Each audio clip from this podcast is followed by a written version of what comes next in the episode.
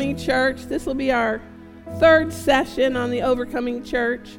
And today we're going to uh, discuss Pergamum. Okay, we're going to go to Revelation 2, verses 12 through 17. I'm reading in the NIV 84. To the angel of the church in Pergamum, write. Okay, now remember, this is Jesus revealing.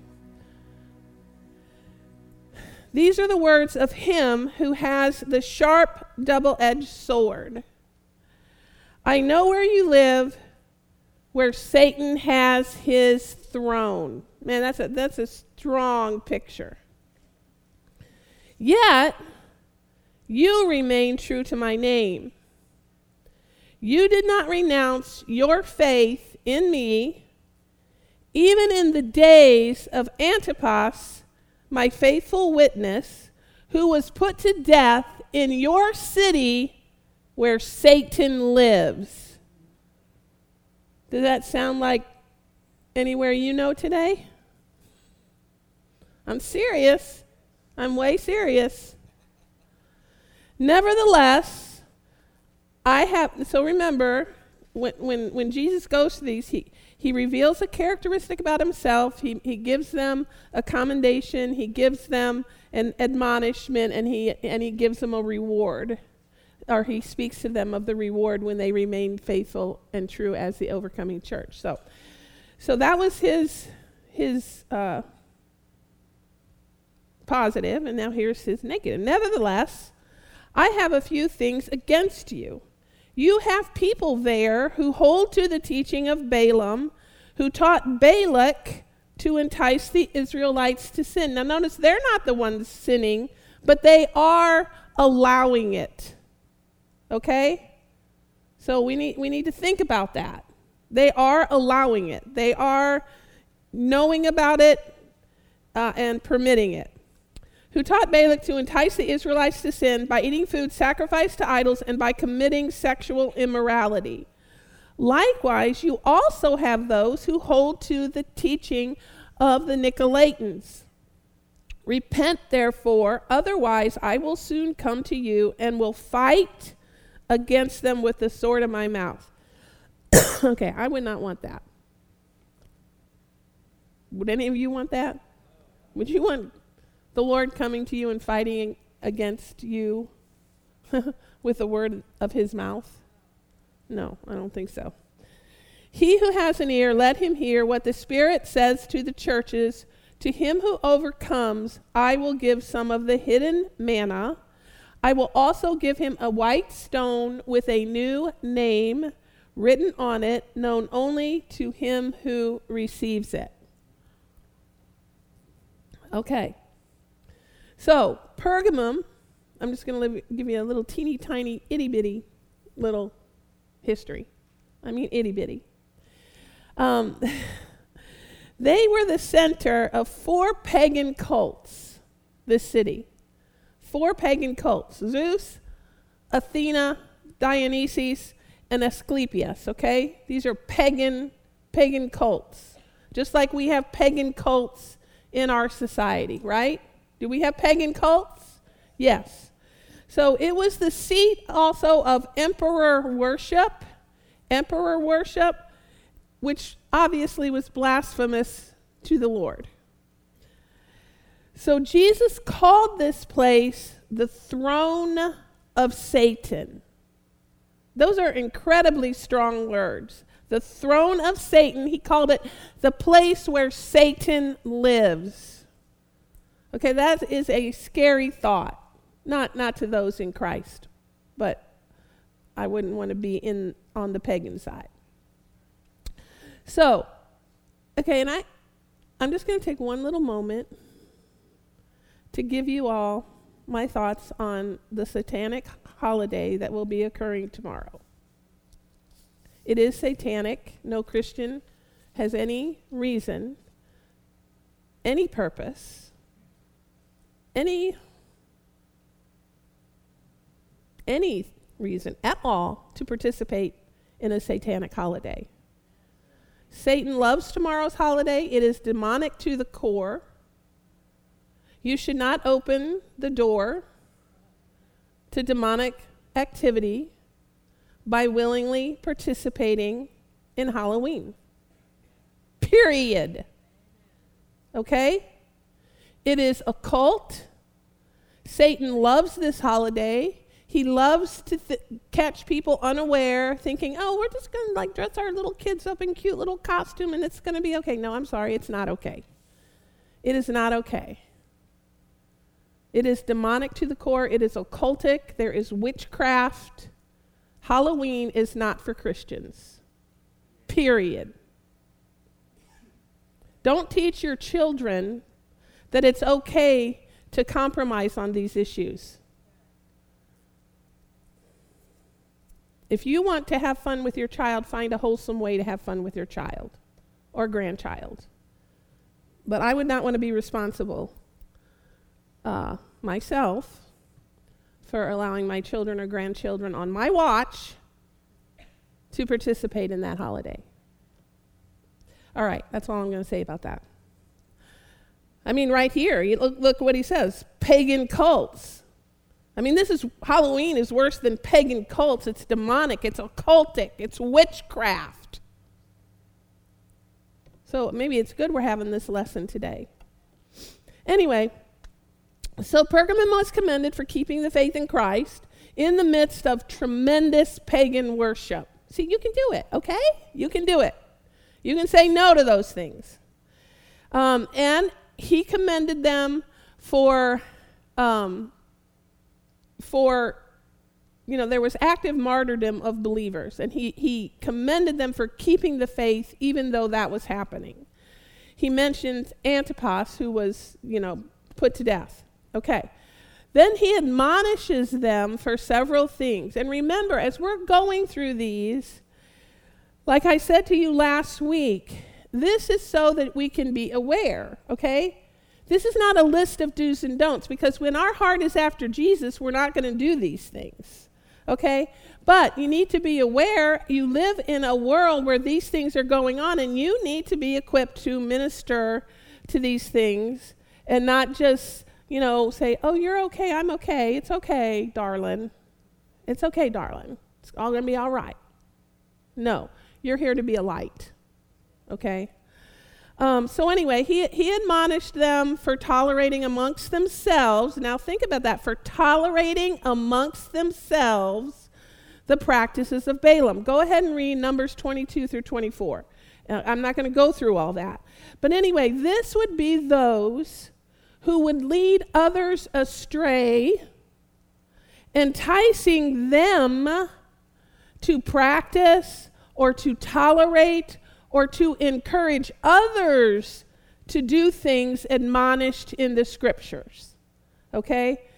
For instance, Balak had asked Balaam to curse Israel, right? Okay? And and and you know, Balaam was quite willing to do that for hire. no, no shame there. That's that's a thought. He was a wicked prophet. All right? And but he did say, I cannot curse what God has blessed. Okay? So, on one hand, he didn't do what God didn't want him to do, but he found a way in through the back door. Okay? So just because our actions or our agreements are not overt, it does not mean that we will not be accountable and that others will be accountable. Okay? So, anyway, uh, he encouraged, Balaam encouraged Balak to basically manipulate or seduce the Israelites into wrongdoing. Okay? That's what happened. Things that God hated. So then the Israelites would end up bringing God's judgment on themselves. But God did not just hold the Israelites accountable. Okay? Numbers 31, 15 through 16. Moses, this is Moses speaking. Have you allowed all the women to live? He asked them. They were the ones who followed Balaam's advice. and were the means of turning the Israelites away from the Lord in what happened at Peor, so that a plague struck the Lord's people. So you see what happened there? Okay, so Balak gets his wish through Balaam, Balaam's manipulation. So Balaam was basically the impetus of encouraging the women to entice the Israelites into sexual immorality. Basically, what happened was Balaam had tried to use his prophetic gift to, you know, curse the Israelites. Well, that didn't work. So he authorizes or sets in motion a plan of seduction. So he'll get the same result eventually. Okay? So he was willing to use God's given gift to him, a God given gift, for wrong purposes and for his benefit. Okay, so Balaam basically counseled Balak on how to weaken the Israelites. Now, you're not going to do that, are you? But you need to be aware, don't you? You need to be aware. So, we will always, you will always have people around you that are trying to do the exact same thing to you to weaken your testimony, to bring you down, to shame you, to discourage you from standing on the word and how you know you need to stand. You will have people who are in compromise around you that will try to entice you. And you need to be aware. You need to be aware of the devil's trickery and the devil's schemes. Don't go through life just, oh, oh, they didn't mean it. Yes, they did. I'm sorry. Sorry. And if they didn't mean it, it doesn't really matter because the effect of, of others following that advice, that wrong advice, is the same. Okay? So, we need to be aware. So, anyway, through this sedu- seduction, what happened was the Moabite and the Midianite women tempted the Israelites into sexual immorality. They, they got into pagan um, rituals and things like that. So the Israelites participated, um, and that brought God's judgment on them, and 24,000 of them died. So it's no laughing matter. So according to and according to 2 Peter 2:15, I'm not going to go there. Jude 1:11, basically they call it uh, Balaam's way or Balaam's error. And it was a choice to promote promote falsehood, okay? Promote falsehood and accommodate pagan beliefs out of greed, out of self-promotion, that sort of thing. Okay? So does that sound familiar to you today at all? Does it? Does it sound familiar to you with a lot of the theories and things that are going on. Oh, you're just being intolerant. Oh, you're just you're just unloving. Okay, do we love every single person? Does God love every single person? But and can he love and hate sin at the same time? So can you love and hate sin? And what will be your greatest love when you see a person in sin? If they come to you. I mean, if, if the Lord puts them in your path, if you have relationship, you, I mean, you don't just walk up to someone on the street and say, you know, you're in sin, you're going to hell, blah, blah, blah. That's, you know. Do you have relationship with Jesus?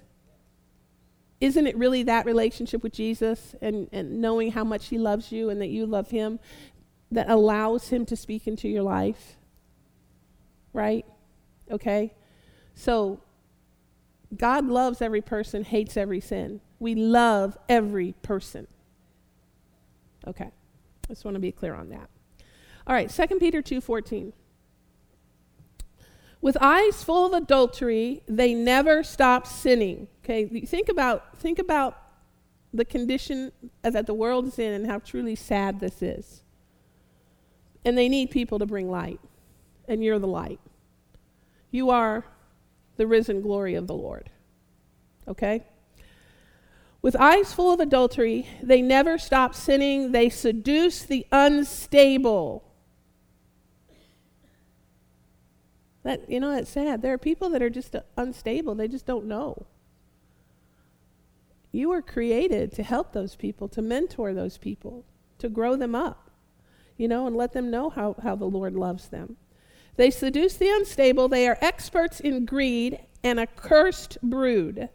They have left the straight way and had wandered off to follow the way of Balaam, son of Beor, who loved the wages of wickedness. There are people in the world that love the wages of wickedness. Tomorrow is one of those days where that is celebrated, where the wages of wickedness are celebrated, and the devil wants to entrap people who love the wages of wickedness, but he was rebuked for his wrongdoing by a donkey, a beast without speech who spoke with a man's voice and restrained the prophet's madness.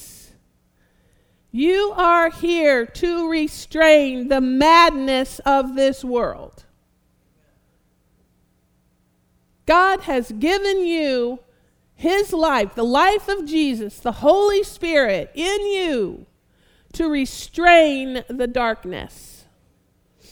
These men are springs without water and mist driven by a storm, blackest darkness is reserved for them. Wow. How many of you would like to make it your goal to snatch as many people that are on that path away into the glory road? For they mouth empty, boastful words, and by appealing to the lustful desires of sinful human nature, they entice people who are they entice people who are just escaping from those who live in error. They promise them freedom while they themselves are slaves to depravity. For a man is a slave to whatever has mastered him, whether that's sin or Jesus. Okay? Thankfully, if it's Jesus, he sets us free. Okay? So we have but one master. That is the intent of our lives, to have one master, and that is Jesus Christ our Lord. One master. Not money, not money, not fame, not greed, not pride, not self, not sports, not TV, not social media, not uh, others' opinions, not um, wanting to fit in I want to fit in. I want to be I want to be like them so they accept me. Um, not wanting to have the in thinking, not wanting to be on the in crowd, not wokeness. You see? Those can become lords. We, we have to keep our hearts, our eyes set on Jesus Christ our Lord. Okay? Not that fame or money or any of those things are inherently evil. That's not what I'm saying. Because God will bless you when your eyes are on Him in ways that you just can't even imagine, so that you can be a blessing to others. Right? So we understand that thinking, right? Okay. So, one Lord, the King of Kings, the Lord of Lords, our beautiful Jesus. So, basically, the doctrine of Balaam is the attitude that you can be fully cooperative, cooperative with the world. That's a, that's a sly, slick word. You can cooperate with the world and still serve God. I'm sorry, it's oil and water. Right? I mean, he makes it really clear in the scripture. That's a lie. Basically, what that is teaching is it is teaching compromise. You can love the world, you can't compromise to earn their favor or to fit in. Um, that thinking basically seduces Christians into ignoring that they are called to be separate.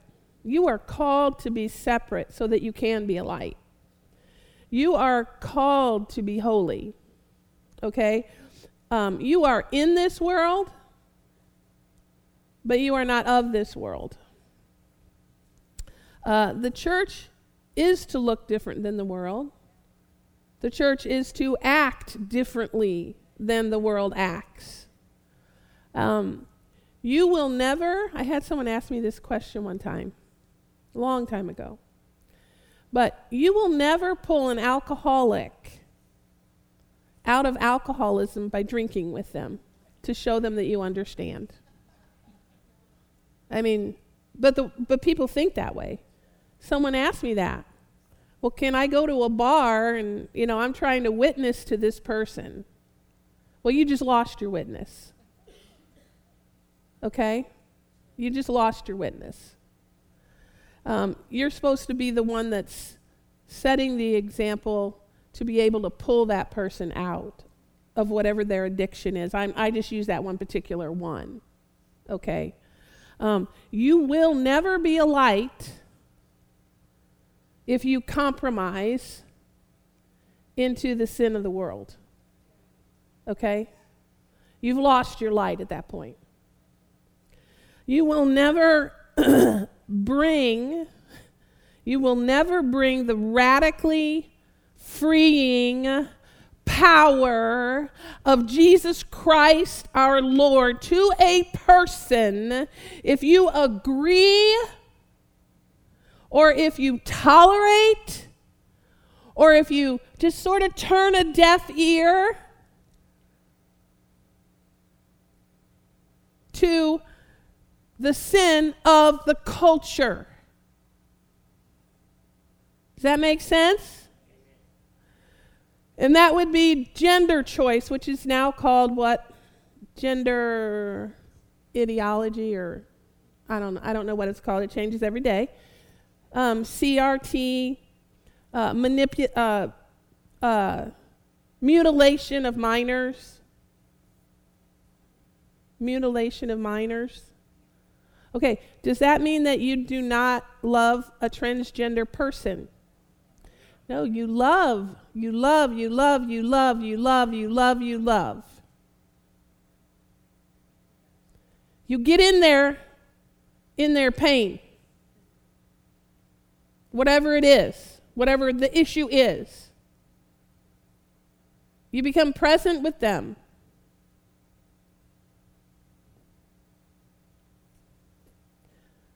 But it does not mean that you agree with the sin.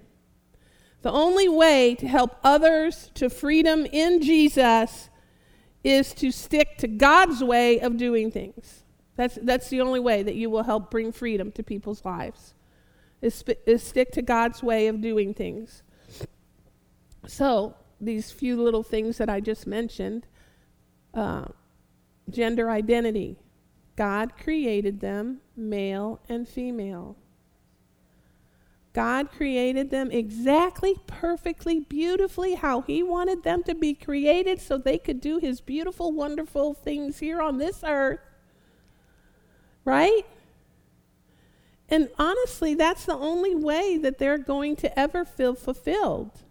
All these other searchings and changing our identity and all that, it's not going to accomplish the fulfillment that they're seeking.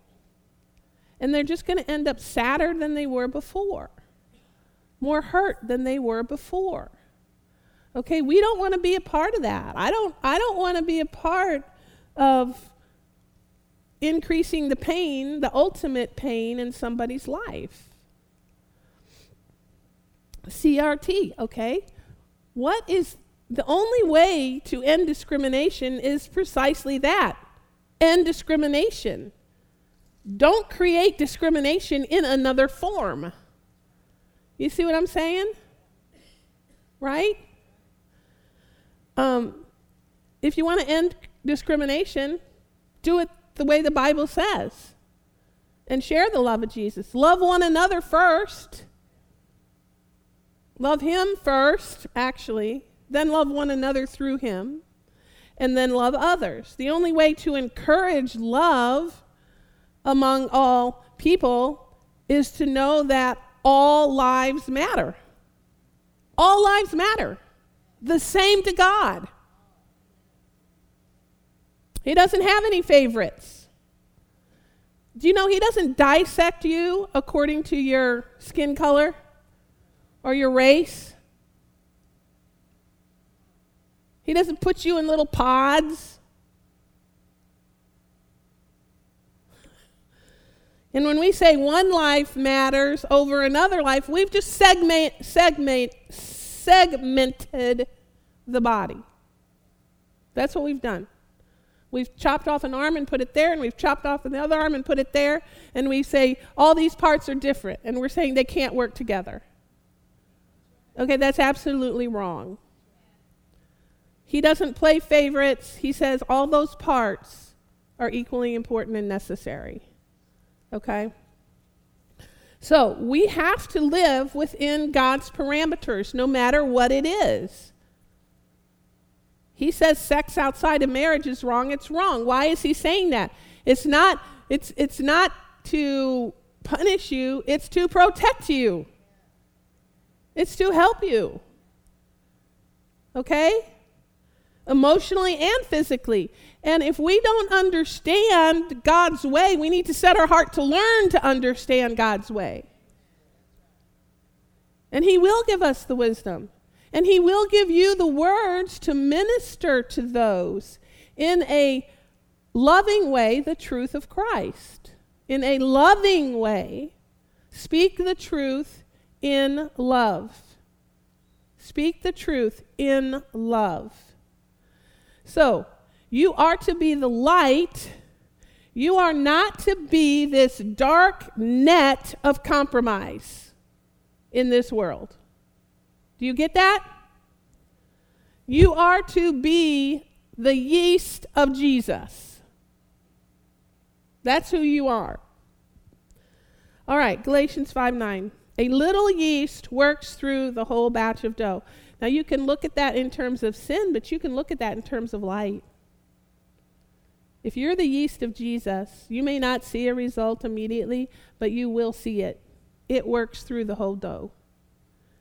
Romans 1:21. For although they knew God, they neither glorified him as God nor gave thanks to him. But their thinking became futile and their foolish hearts were darkened. Although they claimed to be wise, they became fools. And listen to this. Listen to this verse 23. And exchanged the glory of the immortal God for images made to look like mortal man and birds and animals and reptiles. Think of that thought. Exchanged the glory of the immortal God. When you see the paganism or whatever it is that, you know, the Lord brings someone to you, if you think about the fact that what has really happened in their life, if they are steeped in sin, is that they have unknowingly, perhaps, perhaps knowingly, exchanged, exchanged the glory of God for, for that th- sin, it will give you so much compassion for them. You understand? It will give you so much compassion. You have exchanged the glory, but you can get it back because God has redemption for every person. God has redemption. Can I repeat that? God has redemption for every situation and every person. Hallelujah. They exchanged the truth of God for a lie. You need to, you need to think about these philosophies that are out there and think about that is what is happening. That is what is happening. And guess what? You get to be the instrument of change in people's lives.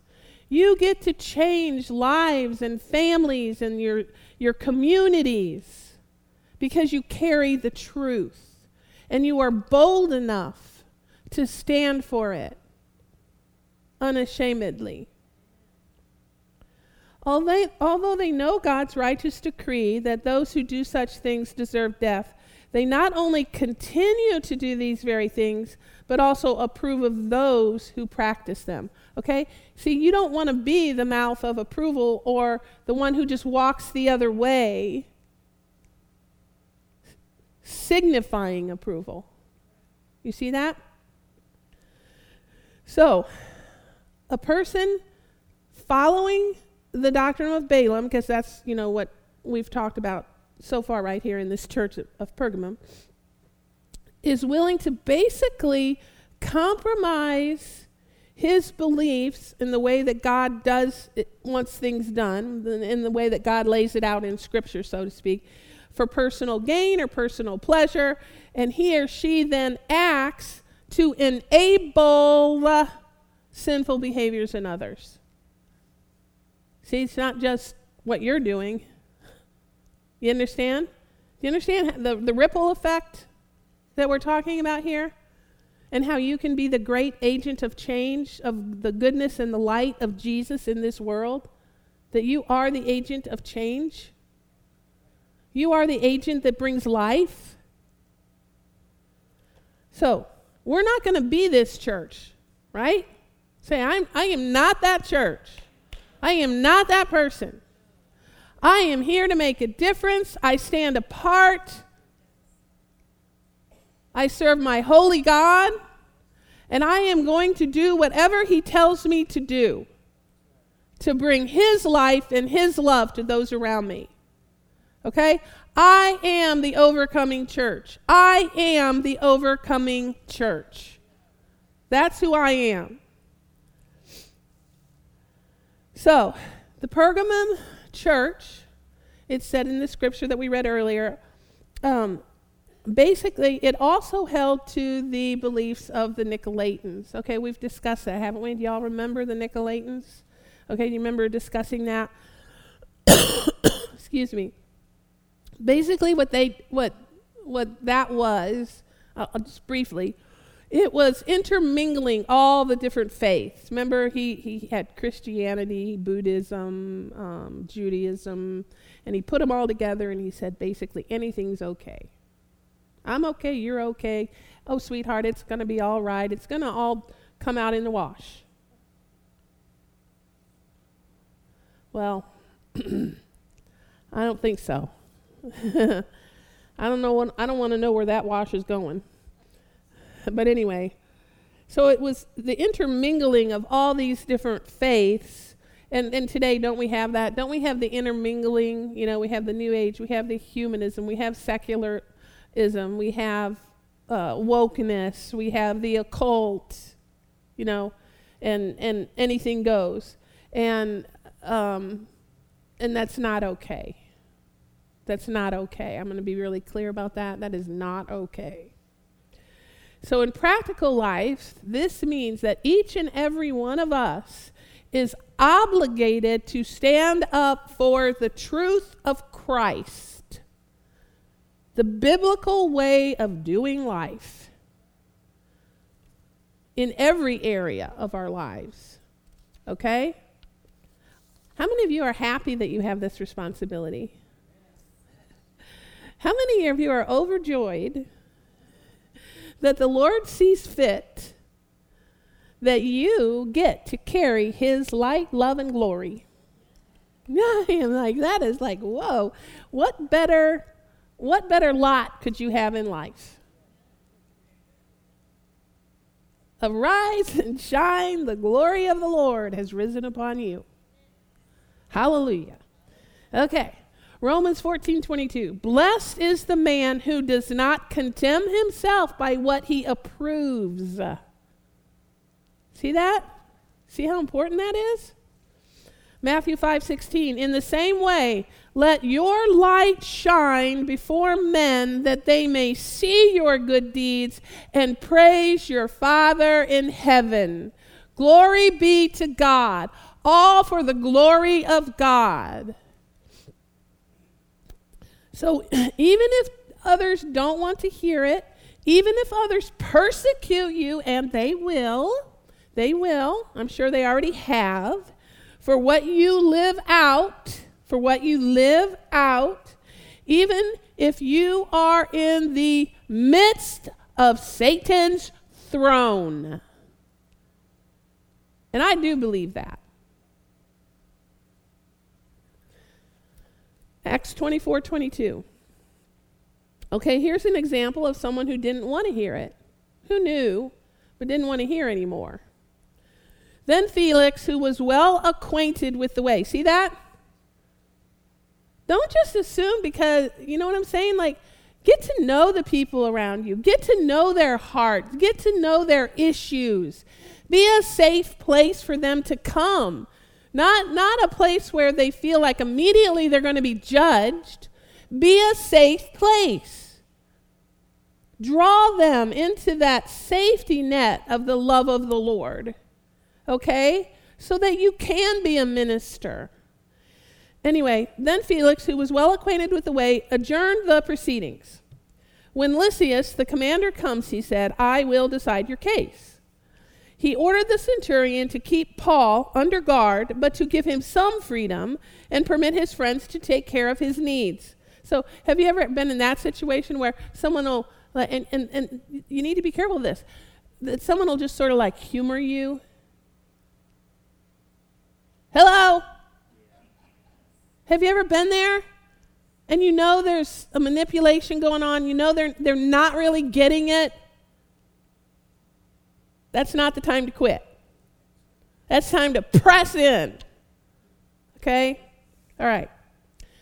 Um, but to give him some freedom and permit his friends to take care of his needs. Several days later, Felix came with his wife Drusilla, who was a Jewish, Jewess. He sent for Paul and listened to him as he spoke about faith in Christ. As Paul discoursed on righteousness, self control, and the judgment to come, Felix was afraid. I'm sorry. And said, That's enough for now. See, he didn't want to hear anymore. You may leave. Go ahead. Bye. See you later. Enough is enough. when I find it convenient, I will send to, for you. that that thought right there has a lot of a lot to think about right there. What if the time for convenience never comes? That's when you really got to listen to the Holy Spirit and say, okay, Lord, is this all you wanted this person to hear at this time, or is this something where I need to press in? I mean, I'm just, you know, being real about situations, right? You ask the Holy Spirit how to lead you and guide you in those situations. when I find it convenient, I will send for you. At the same time, he was hoping that Paul would offer him a bribe. So he sent for him frequently and talked with him. When two years had passed, Felix was succeeded by Porcius Festus. But because Felix wanted to grant a favor to the Jews, he left Paul in prison. See that? he left him in prison. He knew what was right, he didn't want to hear it. And so he left him you know, tried to keep him snared down. So what's the point? He did he didn't want to hear what Paul had to say, but Paul was preaching the truth of righteousness and the judgment to come. He kept preaching. He didn't let the the, the imprisonment The, the, the secular, the, the worldly imprisonment pr- imprisoned him. You see that? The information he had could save Felix. So he wasn't going to give up. He wasn't going to say, okay, well, I've done my part. I guess I really don't need to do any more. I, I witnessed to that guy, and if they didn't get it, well, tough. No, he took this to heart. He kept on. Because these are souls, beloved. these are souls. It is never time to quit on somebody.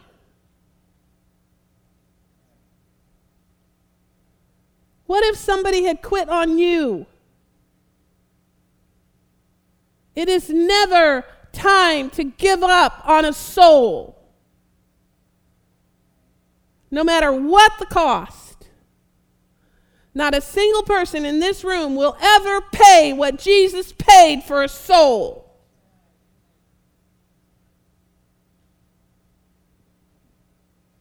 Get out there and do your digging. Get out there and, and, and be the light. Don't just take that. Oh, I'm the, I'm the sweet little light of, of Jesus. Excuse me, you are not a sweet little light. You are a big, glory filled, Holy Ghost fire of God. And it is time to quit pretending, oh, this little part that I did is just good enough. No, it is not good enough. It is not good enough. It is not good enough. You will be working for souls until you go to be with Him.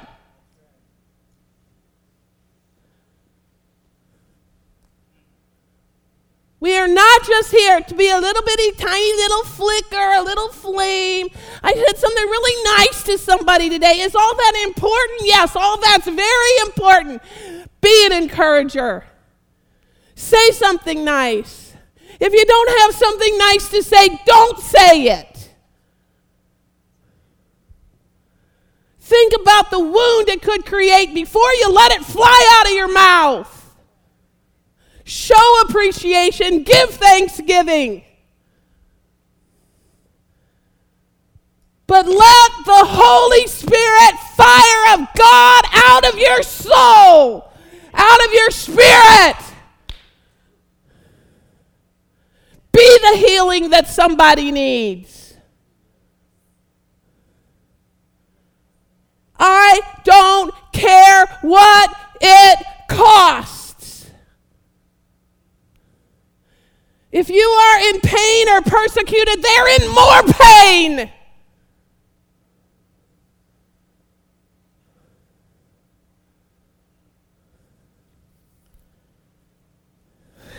I don't know where all that came from, but it's the truth.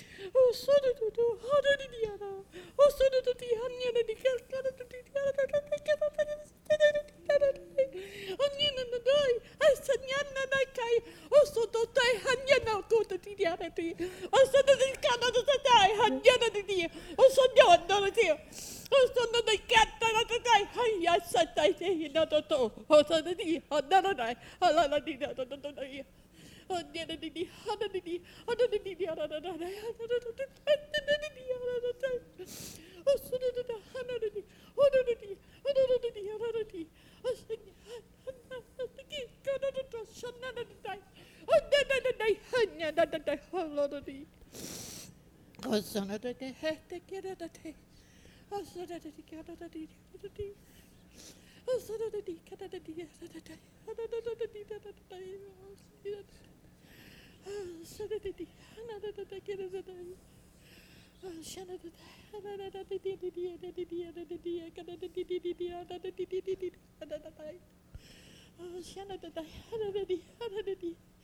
Oh. Oh,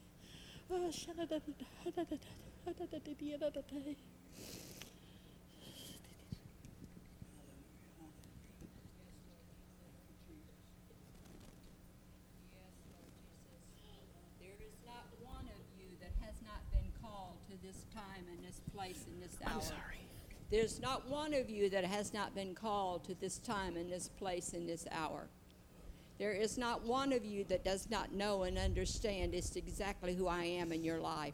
There is not one of you that does not know that my word is truth. And it is the hour to stand up upon this earth. This, this is the hour that I have ordained, for I am coming soon. And you must be about my business. You must do the work that is set before you. Every one of you, you have been given a gift, and every one of you will be expected to bring that gift to the altar. It is today that you are expected to do this. It is this hour that you expected to do this. It is in this time and in your family. Your family is the one that is hurting. Your family is the one that is loved. Your family is the one that I died for. And I have set you as instruments of praise and glory in this hour to do that in your families, that which you would have to do, that which I have set you on your streets to do that which you would have to do. I have set you in the county that you're set in, in the state that you're set in, in the nation that you're set in, and an exact hour and minute and day.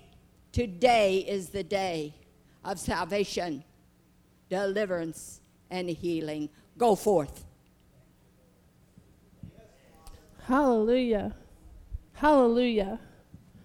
Go forth. We receive that word. We thank you, Lord. Precious Holy Spirit, we thank you for that word. We thank you. We receive it. We take it as a direction. We take it as a direction from you, Lord God. And we set our hearts right now. Anyone who agrees, I want you to agree. I want you to say, I set my heart to agree with that word. And I will be a doer according to the instruction that I have just received from the Lord. I set it in my heart this day forward in Jesus' name. Hallelujah. Thank you, Lord. Thank you, Lord. Hallelujah. Okay. How do you go back to a message? How do you go back to a message from that? The Lord is so good, so kind, so wonderful. He has so much confidence in you. Do you see what he do you hear what he just said to you? That is not a, a God who is questioning whether you can do it. That is a God who has put you in a special place, this special time, ordained you. You are his ordained ministers. Every single one of you is his ordained minister.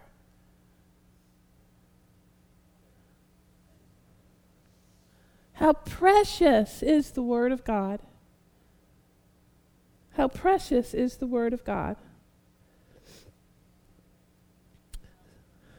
Thank you, Lord. We will go forth. We will do. We receive your instruction and we thank you for it in Jesus' mighty name. So you see, compromise will never get the job done. All right? We've just been told that. So actually, this is a really good time to go to the reward portion. actually, actually, Revelation 2:17. He who has an ear, let him hear what the Spirit says to the churches. The Spirit has just spoken to you. He who has an ear, let him hear. I hear you, Lord. Say that. I hear you, Lord. to him who overcomes, I will give some of the hidden manna.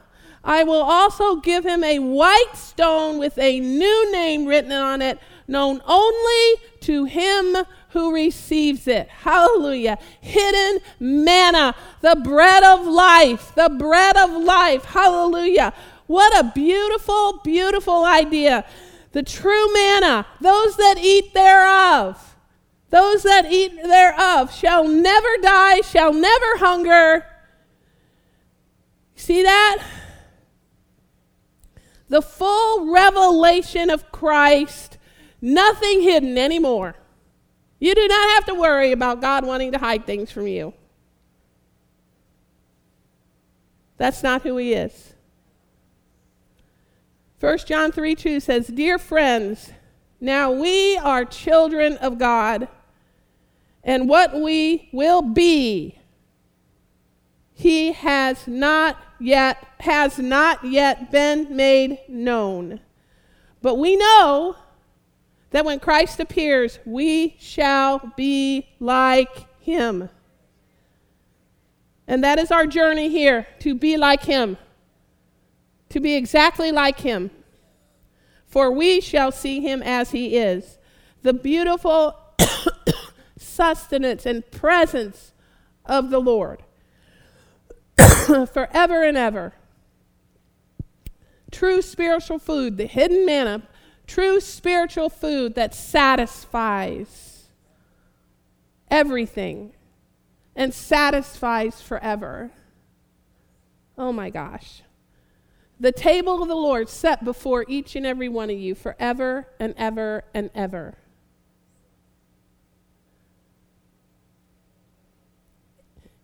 It is worth everything we need to do here. The white stone with a new name. There's a lot of debate about the white stone, okay? The stones were used in times of judgment. So, uh, black stones were used for negative judgment, white stones were used for pardon. Pardon. Jesus has pardoned. Those who receive him as their Lord and Savior are pardoned. Okay? The white stone was, um, so it, it could be that. It could be signifying that the person uh, is basically pardoned from judgment. Because in Jesus we have been, right? White stones were given to the victors in Olympic Games. Okay? Are you a victor through Jesus Christ your Lord? Yes, you are. You are more than a conqueror through Christ Jesus. The overcomers receive the crown of life, the glory given, the glory given to those who are more than conquerors in Christ. Okay? The new name, that's also not clearly explained. There are different opinions about that. But when I read it, I think about the fact that that would be the true revelation of our identity in Christ. The true revelation the character of Christ, the way that God has always seen us, each one individually, is what I'm saying. Okay? Um, the beauty, the splendor of how God sees you through the blood of Christ, not through the missteps and the mistakes, but the way He ultimately has planned you to be. Okay? Uh, your new name, your name of adoption as his son or daughter, your name of adoption as his son or daughter, the full work of the Holy Spirit through you, in you. What the Holy Spirit has done and accomplishes in you. Recreated spirit, recreated you in Christ. I mean, these are beautiful things, your new name. God revealing to you your true identity, his heart, the character of Christ that he sees and calls you by. Isn't that lovely? Isn't that wonderful? Just like he renamed Abraham, just like he renamed Sarah, just like he had renamed Saul to Paul, you know, and others. Because he didn't see them or evaluate them by their past or their sin. He gave them a new name for how he saw them. His name for you, his name for every single one of you sitting here his name for you in the fullness of his glory. Wow. I mean, think about that. Walking in the glory, purposed to shine. You are purposed to shine for all of eternity. For all of eternity. Okay. So that's what the Lord wanted me to share today. Um, so we're going to do communion and we will take our tithes and offerings. If you do not have the communion elements and you need them, please raise your hand and someone will bring that to you. Thank you for having the courage to come forth with the Word of God, Margaret. Thank you. Thank you for stepping out courageously. Thank you for being courageously available. Thank you, Donna.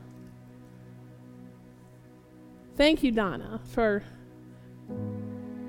the interpretation.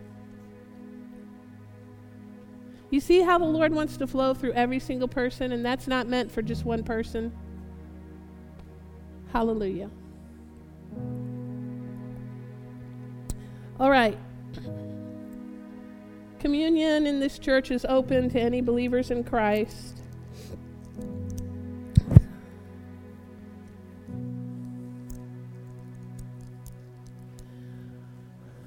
Lord, we take, we come to your table to dine with you, to sup with you, to sit with you. We thank you, Lord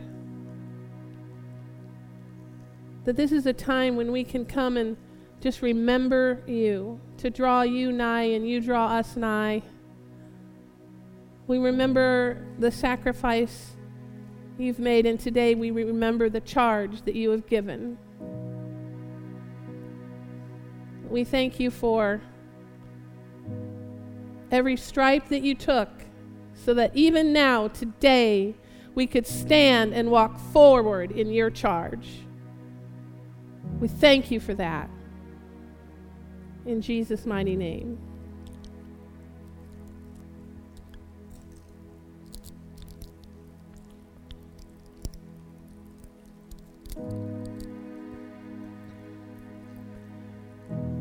And we thank you for your blood. You poured it out for each and every one of us, Lord. You gave us mercy. And today you've charged us to walk in that also to others. We just thank you, Lord. We cannot thank you enough. Thank you for seeing us through the blood. Thank you for washing us white as snow. In Jesus' mighty name.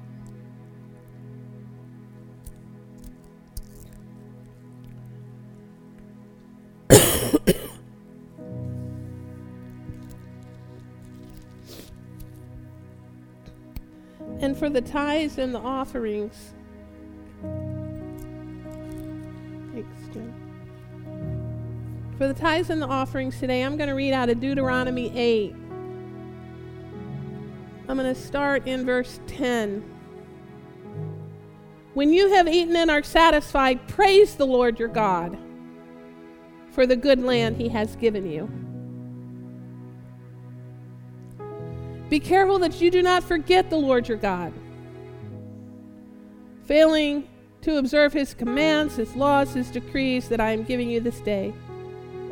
Otherwise, when you eat and are satisfied, when you build fine houses and settle down, when your herds and flocks grow large, and your silver and gold increase, and all you have is multiplied, then your heart will become proud, and you will forget the Lord your God, who brought you out of Egypt, out of the land of slavery. How many of you have been brought out of the land of slavery? He led you through the vast, dreadful desert, that thirsty and waterless land with its venomous snakes and scorpions. Thank you, Father. He brought you water out of hard rock. He gave you manna to eat in the desert, something your fathers had never known. To humble and to test you so that in the end it might go well with you. You may say to yourself, My power and the strength of my hands have produced this wealth for me. But remember, the Lord your God, for it is He who gives you the ability to produce wealth. And so confirms his covenant, which he swore to your forefathers as it is today. Hallelujah. He has brought you out. Do not forget the Lord your God. So, Lord, we come before you with our offerings. We put them into your hands willingly, cheerfully. And Lord, we say that it is you that have given us the ability to produce wealth. and we thank you and we give you the credit and the honor and the glory. In Jesus' mighty name, amen.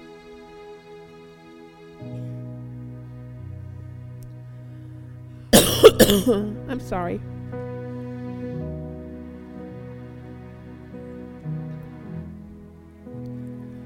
So I thank you, Lord, for every person and every family represented. thank you for your precious word to us today, Lord. I thank you that it is seed that gets rooted deeply in our spirits, and that every person here, because of your glory, produces a mighty harvest for you, Lord God. Thank you, Lord, that your blessing is upon them, that they are the head and not the tail, the top and not the bottom, above only and not beneath. That all that they set their hands to prospers, so that you will be glorified. In Jesus' mighty name, amen. All right, well, I'm here if anybody needs anything. I love everybody. You are dismissed.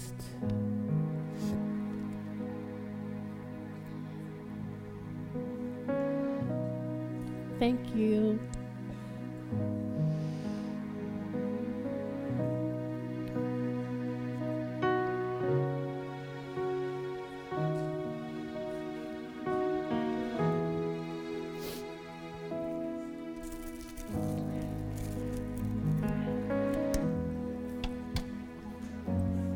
Oh, you forgot to remind me. It's okay. Hey, Patty, here.